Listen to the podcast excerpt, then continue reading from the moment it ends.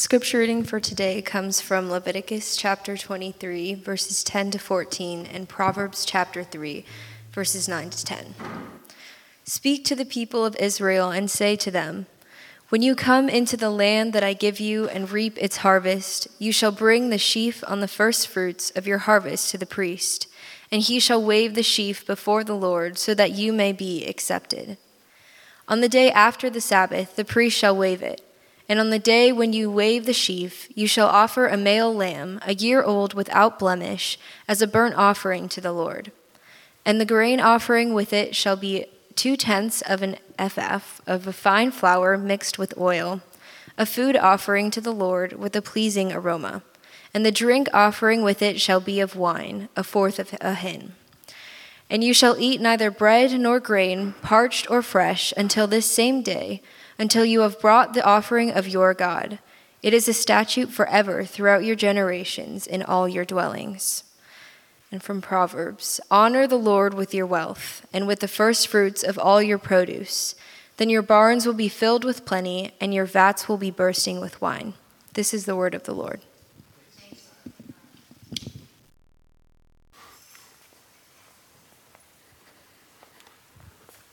All right, do you want to know how much of a fourth of a hin of wine is? It's like a 30 ounce big gulp. That's what it is. And that's true. That's real. That's real. All right, we're in this series. It's a three week series, Abounding Generosity, and we're looking at uh, our time, treasure, and talent. We looked at time last week, and we've been looking at generosity. First time we've done this through the lens of first fruits, okay? We first see it in Genesis 4, and we see it throughout the Old Testament. Okay, but this is not about tithing. And, and we got to make that really clear. Um, so, tithing is like your, the regular giving of your wealth to God's house or in His name for God's mission in the world, okay? Uh, so, I, I, have to give this little sidebar because people ask me this question all the time. Let's have the tithing sidebar. Um, the question is this uh, people have asked two questions. They're like, is tithing reaffirmed in the New Testament? We see it in the Old Testament, but like, do we see it in the New Testament? That's the first question that people ask me. And then the other question with great frequency is this um, Do I tithe off the net or gross? Like, what should I do? Okay, because like, we want to get it right. Like, and there's an earnestness there. Okay, so, um, but I want you to see is how those questions are perhaps attached to um, kind of a works based idea of what you do with your money. Um, so the, the, the, I think the sub question or the subtext is like, um, what's the precise action I'm required to do with my money so God doesn't get mad at me? Like that, that's the subtext, right? And um, so what I'm about to tell you is uh, is sort of going to ruin you and mess you up a bit. You're going to be like, oh, I'm never going to ask him questions about tithing, okay? So we do see the tithe and the tenth in the Old Testament. That is very, very true. Um, but listen to this. If the Old Testament says, hey, a tenth of your wealth is a really good place to start and, and do and, and practice to train your heart, um, the New Testament actually gives us a picture of generosity that will make you a little upset. It's, it's a generosity that bleeds. So the Old Testament is, is tenth, and you're like, whoa, can we just go back to the Old Testament? Um, because the New Testament um, points to a generosity that goes to the point of death. Philippians 2, even death on a cross. And you're like, oh, oh, oh, yeah, yeah, yeah, yeah. I, when people ask me that, I think they were expecting some sort of smaller version of generosity, and what they did is they just blew up the idea where generosity is just way bigger. They're like, oh, oh, let's go to all the Old Testament rules. Um, that's my tithing sidebar.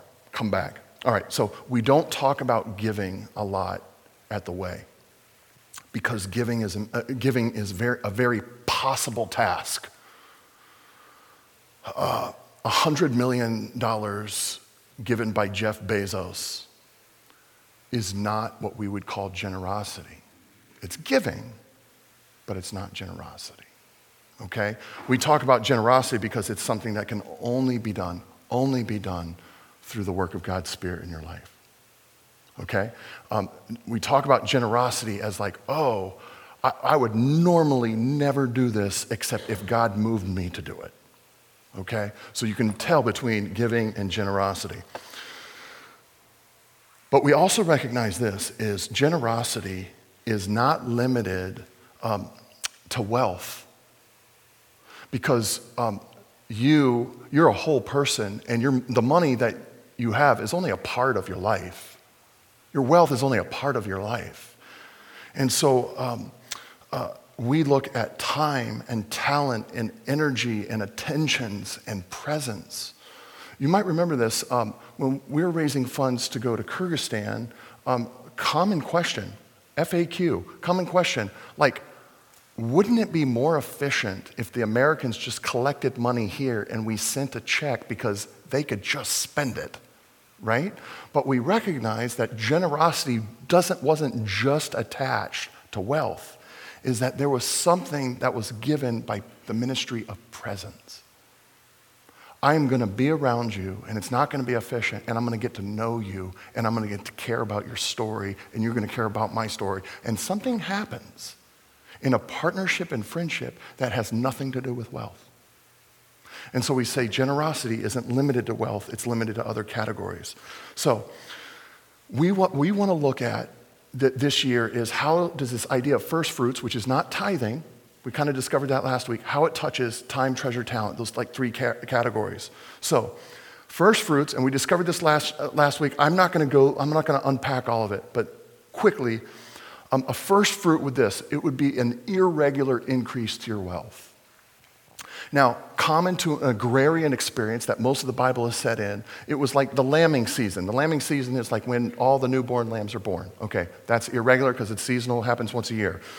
Um, a, another one that they describe throughout the Old Testament is harvest time. Like you're not harvesting whole year, that's, that's, it's an irregular, and harvest begins at one stated time. Now, I think there are modern and urban connections for us when it comes to first fruits. Um, and you'll be, you'll be able to actually come up with thousands of them. And I'm just only going to give you just what? It could be a windfall. It could be an inheritance. It could be an investment that suddenly popped and shot up because the company was bought out, right? Unexpected wealth increase. Um, so that's, that's pretty simple. Now, that is an objectively good thing. And I, I actually, I don't think I have ever run into a person that hates when their wealth increases unexpectedly. Like, I have yet to meet that person. If that is you, I, I would love to shake your hand and talk about that more after. Like, you would be this specimen of oddity that I've never met. But first fruits is less about the boon, the unexpected boon that you got, and it's more about the response to the boon. So the scriptures describe first fruits as it's funny that they use this a thanksgiving offering. So, what do you do after you receive something that is great and unexpected? What do you do? What do you do? Now, um, God is describing something this. There's that initial rush of gratitude, right? If, if you all have investment apps and you open the app and it has shot green, you have initial gush of happiness. You do. You have an initial gush of happiness. And so God is saying, attach something to that initial gush of happiness and say, I am so glad, I have gladness, and we would call, maybe we would call that gratitude. I'm so grateful. I'm so grateful. Now, the absence of gratitude when you get something reflects something. And sometimes it's okay, and sometimes it's not okay. Let me give you an example. I was talking to a, a guy, and he felt like he was owed something by his employer that did not respect him.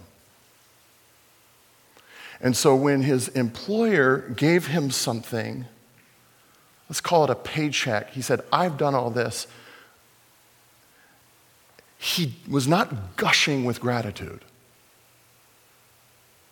And part of that was appropriate because, no, it's a justice issue. But there's sometimes when, if you don't show gratitude, it's the negative part, it shows entitlement. And so I can, I can get and unexpectedly to my kids, I can get an article of clothing from a brand I know that they love. And if I give it to them and they're like, hmm, cool, tosses it on the bed, I'm like, oh, you think that you deserve that. You were entitled to it. But when they say, oh my goodness, thank you, that's great, where did this come from? I'm like, oh, cool, that's, that's gratitude. That's gratitude. It's not entitlement, it's gratitude. So sometimes it can show up. So this is, this is it, is when people receive something, you, it's a little diagnostic of what they do, and it kind of shows a heart. Is it gratitude or deserved entitlement, or was this duty, or was it just an expected baseline of action? That's a justice issue. It kind of reveals what is going on. So, the first aspect of first fruits is this Am I grateful, or do I just think I was totally owed this? That's a question for your heart. It's not a question for my, well, it is a question for my heart, but I don't have to answer your questions. Now, the scriptures describe something. They describe unexpected gifts as total grace. Check this out. Not one of us sitting here is entitled to the grace of God on our lives. Not one. Not one. Not one of us is entitled to his all out favor over our lives. Not one of us. So, grace in Christ itself is the granddaddy of all unexpected gifts. I said this last week, I bears repeating. You have to enjoy the first fruits from God before you practice first fruits with your wealth. So, this is what it looks like when first fruits. I know you want heavy application, but I'm going to say something that's going to be really odd to your ears, maybe. If you are not enjoying Christ and His grace in a daily rhythm where you say, I am enjoying your first fruits. Now, this is going to be weird. I don't know if you've ever heard a minister say this. I beg you I plead with you. If you are not enjoying Christ on a daily rhythm, I'm, I will plead with do not give. Huh? Don't give your money.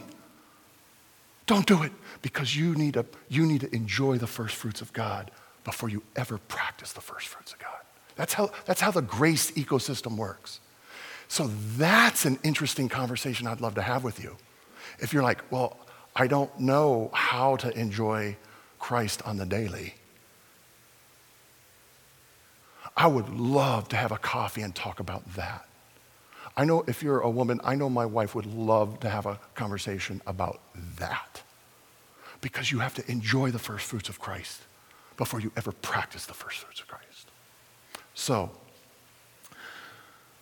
the scriptures are only using first fruits. Everything in the Old Testament is this mini, tiny picture of a greater way that Christ is. So the scriptures are giving us this little mini idea of first fruits because they're like, oh, that's how Jesus is. And if that's how Jesus is, you enjoy it, then of course you'll do it. Of course you'll do it. Okay.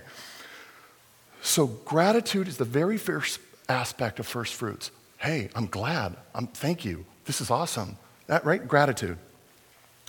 But the second is incredible. The second aspect of first fruits is incredibly strange, but it's beautiful. Check this out. Last week I mentioned the first, the Hebrew word for first fruits is um, bikurim, and it just means um, a promise to come.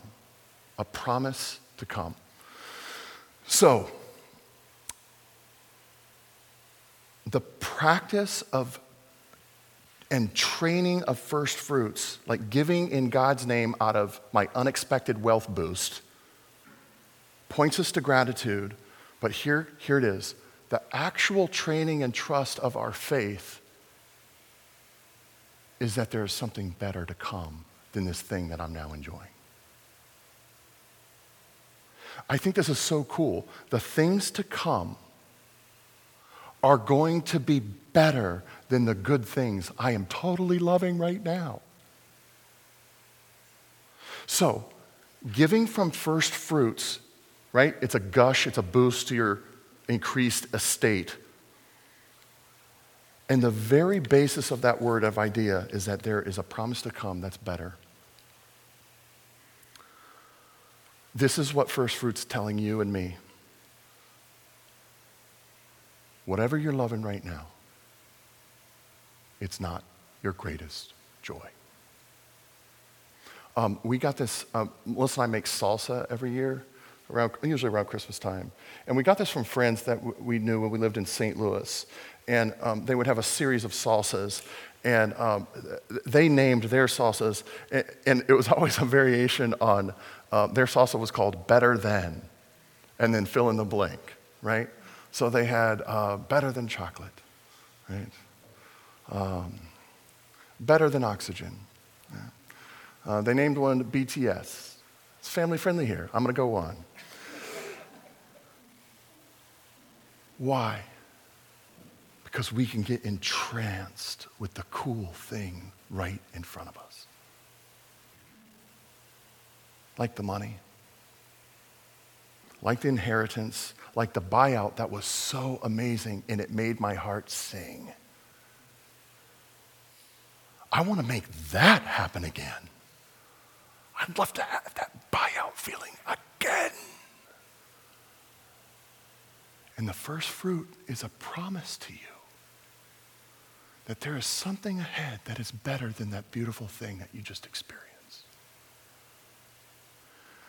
That's the imagination of Jesus' kingdom. What lies ahead is better than you have experienced or can conceive of. Now, for centuries, you know what the theologians called this idea?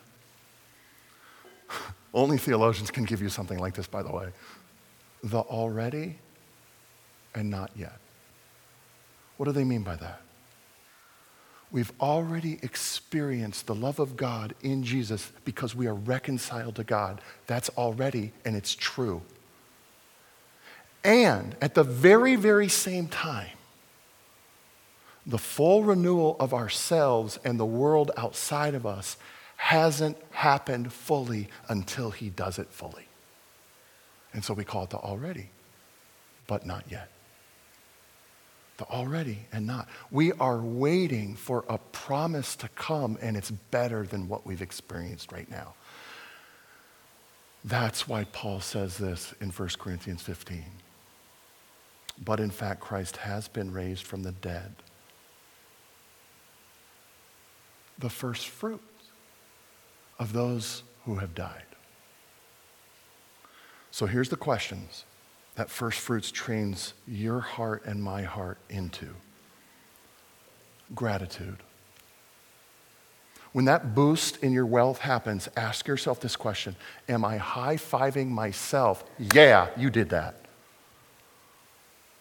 Or did my God make that happen?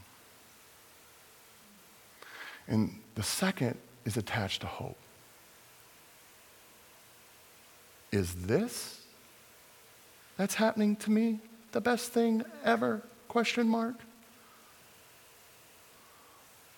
Or is there a promise to come that's even better than this? Let's pray into that one. Our Father, um, t- tune our heart train our hearts in first fruits. And it's got to be in Christ alone. We can't, uh, uh, please refrain, uh, uh, bar us from practicing it if we don't enjoy Christ alone. And, and work in our hearts where we don't make the things we really truly love and, and uh, enjoy, uh, don't make them primary or greatest loves in us. We don't want that. And so we pray here now don't diminish our enjoyment of the good things you gave us. Only make our enjoyment of you the most satisfying and greatest thing, the better thing. That's what, that's what we're, we're praying. Would you do this because you command it? Would you do it through Jesus alone? And would you do it in his spirit in us? We pray this in the name of Jesus. Amen.